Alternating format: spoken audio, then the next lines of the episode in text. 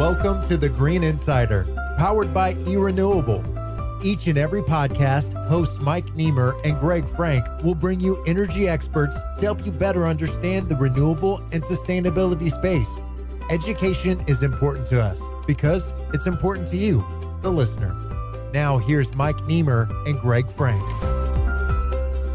It is episode 190 of the Green Insider, powered by eRenewable. My name is Greg Frank. We're going to get to the podcast in just a minute with, of course, eRenewable CEO Mike Niemer and our guest on this episode. But before we go any further, we want to check in with Mike's better half, eRenewable COO Ann Niemer, has a few words for us. Here's Ann. Ann Niemer here, COO of eRenewable.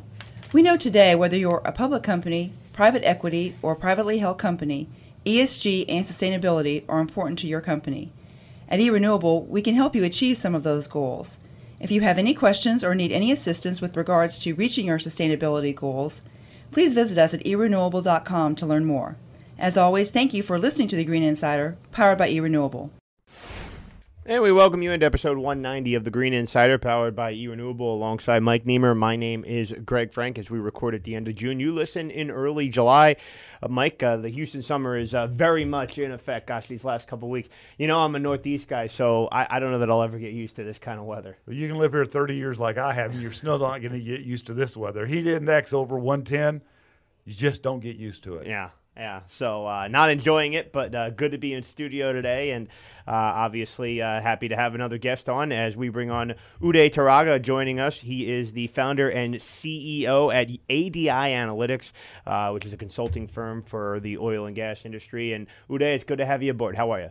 Thank you very much. I'm doing good. Thanks for having me. Yeah. So, uh, give us a little bit of a background information filler on yourself, uh, how you got into the oil and gas space, and you know how it kind of overlaps with the renewable, sustainable space. Okay. Yeah. I uh, I'm originally from India. Grew up in India. Uh, came to the U.S. in 1998 uh, for my PhD. Uh, went to Penn State. Got my PhD in fuel science. Uh, after that, I went to work for ConocoPhillips, uh, worked in a couple of roles there uh, for about six years, got my MBA from the University of Texas at Austin there. Um, after that, I went to work for Booz & Company, the management consulting firm, and in 2009, I started uh, ADI. And what was the thought process when ADI was formed as to what you were hoping to build? And, you know, looking back on it now 14 years later, do you feel you've kind of set out what you accomplished to do? Yeah, I've really enjoyed the process of uh, you know building ADI up over the last uh, 14 years. Um, I started uh, the company uh, because I saw an opportunity for bringing some deep uh, industry expertise uh, and and energy expertise into consulting, and started off just by myself, and we, and, and, have since slowly grown the firm. It's it's it's it's been an incredibly enriching journey for me personally. And tell us about the size now. I mean, how much have you grown it? And, you know, in terms of the people you work with on a daily basis, what's that like? We are about 20 people. Most of us are based in Houston, but as we have grown over the last few years, we have added some people in other parts of the world. So we have a couple colleagues in Asia, we have a colleague in Europe, uh, but most of the team is based here in Houston. Well, thank you so much for joining us on today's show. So, when you started 14 years ago, were you mainly oil and gas focused, or did you have a different direction initially? No, we were focused exclusively and entirely on oil and gas. Uh, but within oil and gas, we would work uh, the entire value chain. So we would work in upstream, midstream, fuels, and refining markets. Uh, then, as we grew, we slowly started doing more work in uh, power generation, transmission, distribution, and then five years ago, we acquired Chemical Market Resources, which was another boutique consulting firm here in Houston that allowed us to significantly expand into chemicals, petrochemicals, polymers, and plastics. Uh, and then in the last couple of years, just because of the way the industry has moved, we've been doing quite a bit of work in energy transition. Well, you know, being here in Houston and you shifting from the basics of oil and gas and the, the, subsidiary products of that to all the other products you now cover. That's exactly why all of us that are in energy come to Houston. It is the energy capital of the world. And so uh, I'm sure you couldn't be in a better city to be able to have, you know, your company in to be able to cover all those topics. Uh, absolutely. You know, I um, used to tell, uh, you know, my friends who lived outside other parts of the U.S. or overseas that uh, from uh, a professional point of view, there couldn't be a better city. And I describe Houston as the oil and gas capital of the world. But Houston has done a remarkable job in the last five, six, eight years to reposition itself as the energy capital, right? With a number of early stage companies that are here, the investors that now pursue a broad range of climate uh, technologies. Uh, so, so the city is, is truly a great place to uh, be if you're in the energy industry. You mentioned some of that repositioning, and you talked about your guys at ADI starting to move more towards energy energy transition work. How important is it in what seems to be an ever evolving space just to kind of stay on top of the current trends and make sure that you're not falling behind? Yeah, no, uh, I mean that's clearly the something that a consultant has to do uh, pretty much every day, right? I, I wake up in the morning, uh, five thirty six, and the first thing that I do is read a bunch of energy related newsletters that come into my mailbox, right? And and I spend an hour, hour and a half just reading through a bunch of stuff, right? And if you go, uh, if you come to our offices and you talk to an analyst, you'll find that they spend a lot of time doing the same thing as well, just reading on what's happening in the industry. So I think staying current on how the industry is moving, it's a very dynamic industry. It's an industry that plays a very big role in society. It's an industry that's influenced by geopolitics at a very uh, profound level. So I think just trying to understand uh, that is is something that's probably the first job of any consultant. So staying on top of things is something that uh, we take very seriously, and and I think we love doing that, right? I mean that's the thing, right? Is is a lot of us love getting into understanding how the industry is doing, and, and that helps. Well, at this point, I know you and I we had some preliminary talks about what we were going to talk about today, and I want you to tell us about carbon capture and what you're doing inside that marketplace.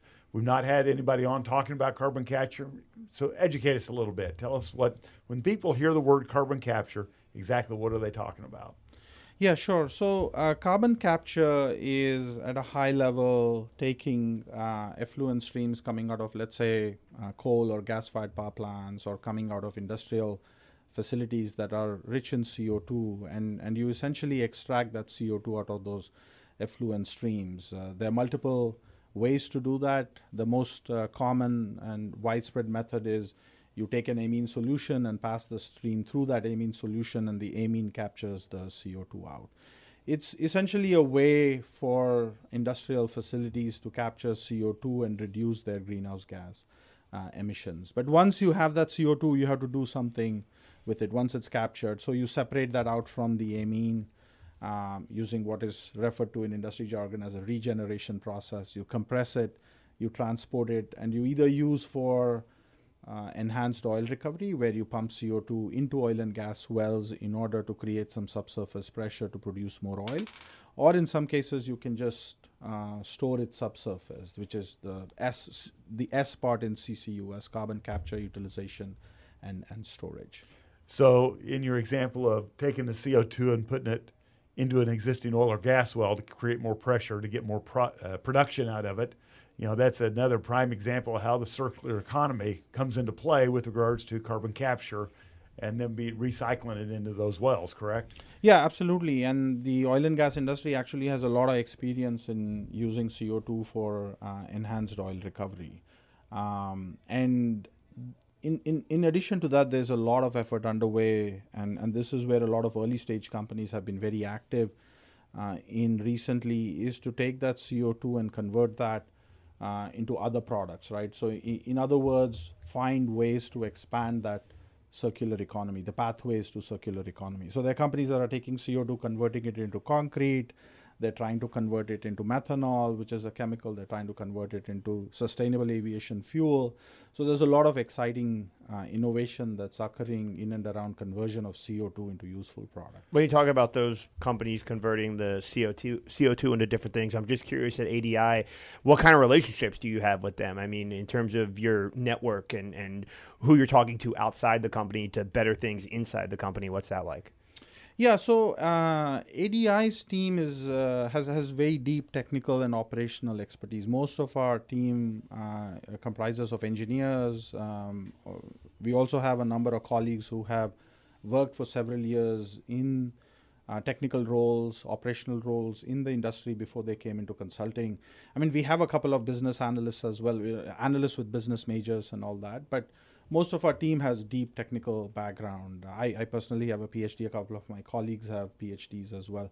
So what that does is it allows us, it gives us a lot of expertise and experience to understand early stage uh, technologies in the energy industry. So we uh, are very differentiated in our ability to help early stage companies benchmark uh, the, the competitiveness of their technology, um, identify markets and customers where they can commercialize their technology, and find ways in which uh, they can drive adoption and, and scale up uh, their technologies. Well, you know, for our listeners out there, you know, we always hear carbon capture, carbon capture. It's all over the newspaper, it's all over the internet. So once that carbon's captured and they decide to save it and they don't use it, does that have a commodity price value that another company can sell it to another company for their use into another into their wells instead of them? Is, is there con, is there a value to that commodity, the CO2 that's in storage? Yeah, that's a great question. So um, let me approach that a bit differently, right? I, I think there's a big effort that's underway right now to see how can you convert carbon capture, utilization, and storage into a standalone business. Uh, and a lot of the oil and gas majors who have a lot of expertise in um, subsurface, in, in characterizing reservoirs, in understanding how to operate these reservoirs, are looking at CCUS and saying, okay, can we develop a business? Can we uh, go develop subsurface uh, uh reservoirs uh, that can store CO2? And then can we develop technologies that will capture CO2 comparatively, cost comparatively, build pipelines, and then offer that as a service to, let's say, cement making companies, steel making companies. Uh, in other words, capture their CO2 emissions, uh, compress it, transport it, and, and store it for them, thereby helping those companies reduce their greenhouse gas footprint. So, this whole idea of CCS or CCUS as a service is something that's coming up uh, right now. So unless we can develop technologies and pathways that take CO2 and convert it into something useful at in, in a cost competitive fashion, that CO2 by itself, the value of that is is fairly low. But the value of having extracted that out of emissions and helping companies reduce their emissions is by itself can be quite valuable and companies are trying to develop a business model there. Yeah, because that helps their ESG score and everything else that Absolutely. they're trying to do with Absolutely. regards to their investors, right? Exactly. You know, in our pre-talk, we also discussed sustainable aviation. We've had renewable propane, renewable natural gas, we've had responsibly sourced gas, we've put all these other things on, but nobody's came on and talked about the sustainable aviation. Tell us a little bit about that. Yeah, sure. So um, you know, as broader as, as as the world gets more economically prosperous, right? People want to travel, and and aviation is a sector that's just growing. It's expected to grow even more as we get uh, as as as you know GDPs of uh, emerging economies grow and and things like that. Uh, the problem with aviation is that there are no easy solutions to reduce emissions from aviation. Aviation is a pretty significant contributor of CO2 and greenhouse gas emissions, but the options to reduce emissions from aviation are fairly limited. If you look at potentially replacing jet fuel with, say, hydrogen or electricity or batteries, some of that technology is still in development and, and, and is uh, quite a while away.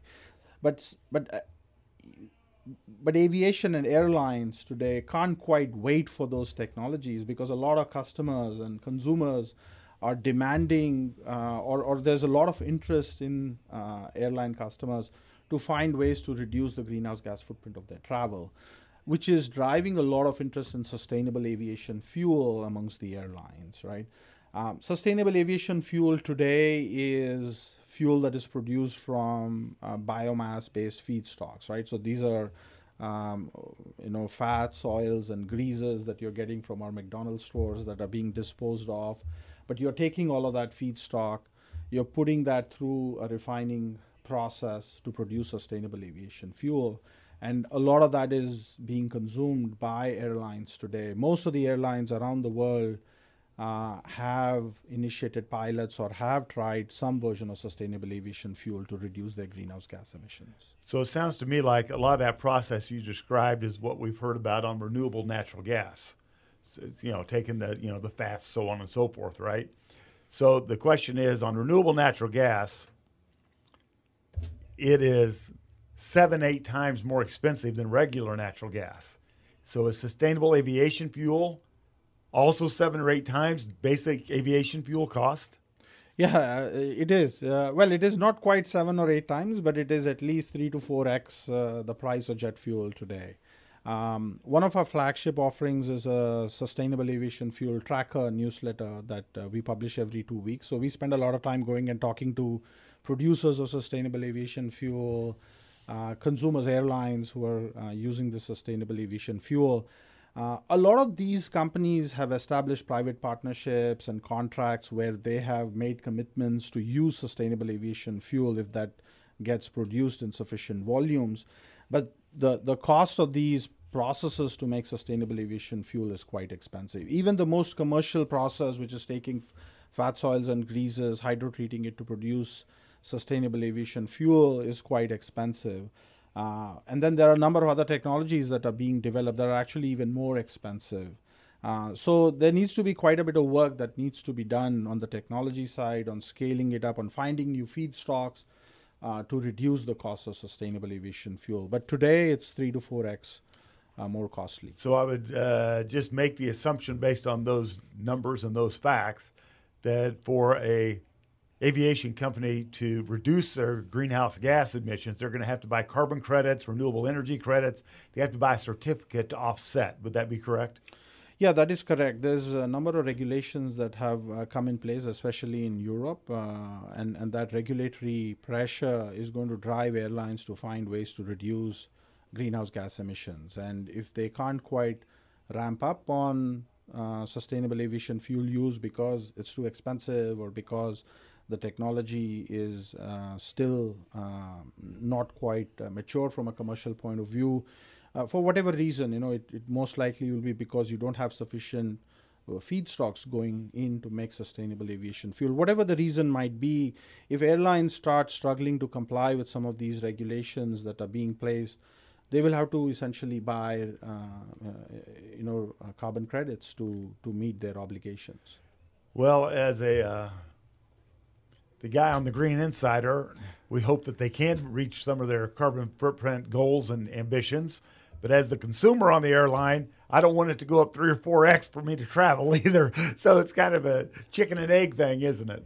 Absolutely. Yeah. I mean, I think it's one of the more difficult problems uh, within the broader energy transition, right? I mean, if, if I take a step back and look at energy transition, I think uh, there's growing commitment on the part of a number of demand segments for uh, a broad range of energy transition technologies, whether it is CCS, sustainable aviation fuel, hydrogen, uh, batteries, so on and so forth. Uh, and, and the supply base, right, the technology for all of these things is slowly coming along. But I think costs still continue to be high. And uh, a lot of the players who are active in commercializing the first of a kind of these plants and technologies uh, a lot of their effort today is focused on price discovery, demand discovery for uh, all of these offerings. Uh, and this will take some time, but I think eventually costs will come down and become more competitive. Speaking of hydrogen, what does your firm uh, deal in hydrogen? Do you have clients that you have to work with on uh, the hydrogen in the hydrogen space?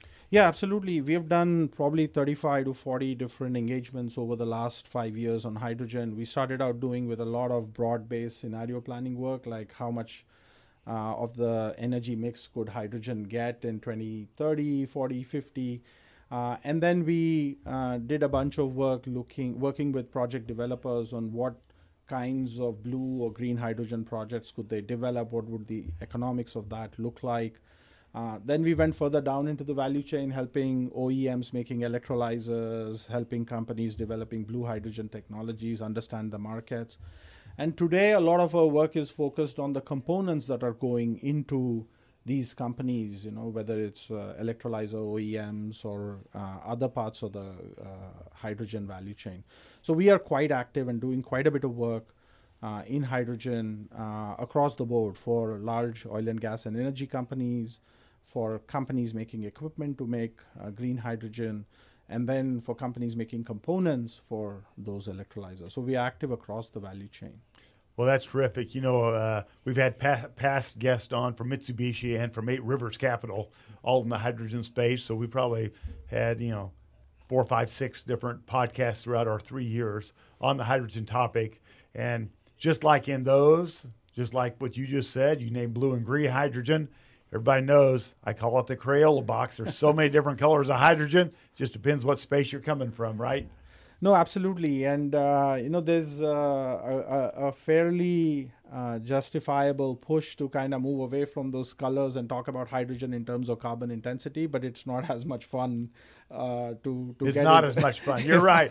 yeah, carbon intensity. That's kind of old news now. What's the what? What's a pink one? You know, let's let's talk exactly. different colors, right? Yeah. But anyway, listen. I'll tell you what. Thank you so much for joining us on today's show. Um, I know you mentioned a sustainable aviation newsletter you put out. Mm-hmm. How do people sign up to get that newsletter or any other newsletters that you guys put out? Yeah, sure. Just go to our website, uh, adi-analytics.com, and uh, you'll find uh, opportunities and ways to sign up for that.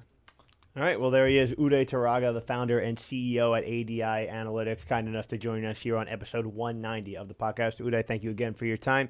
For Mike Niemer, I'm Greg Frank. Make sure to subscribe to the podcast wherever you get your podcasts from and leave us a five star rating because, as the saying goes, you learn something new every day. And we were responsible for today's lesson. Again, this has been episode 190 of the Green Insider, and we'll talk to we'll talk to you on episode 191, powered by eRenewable.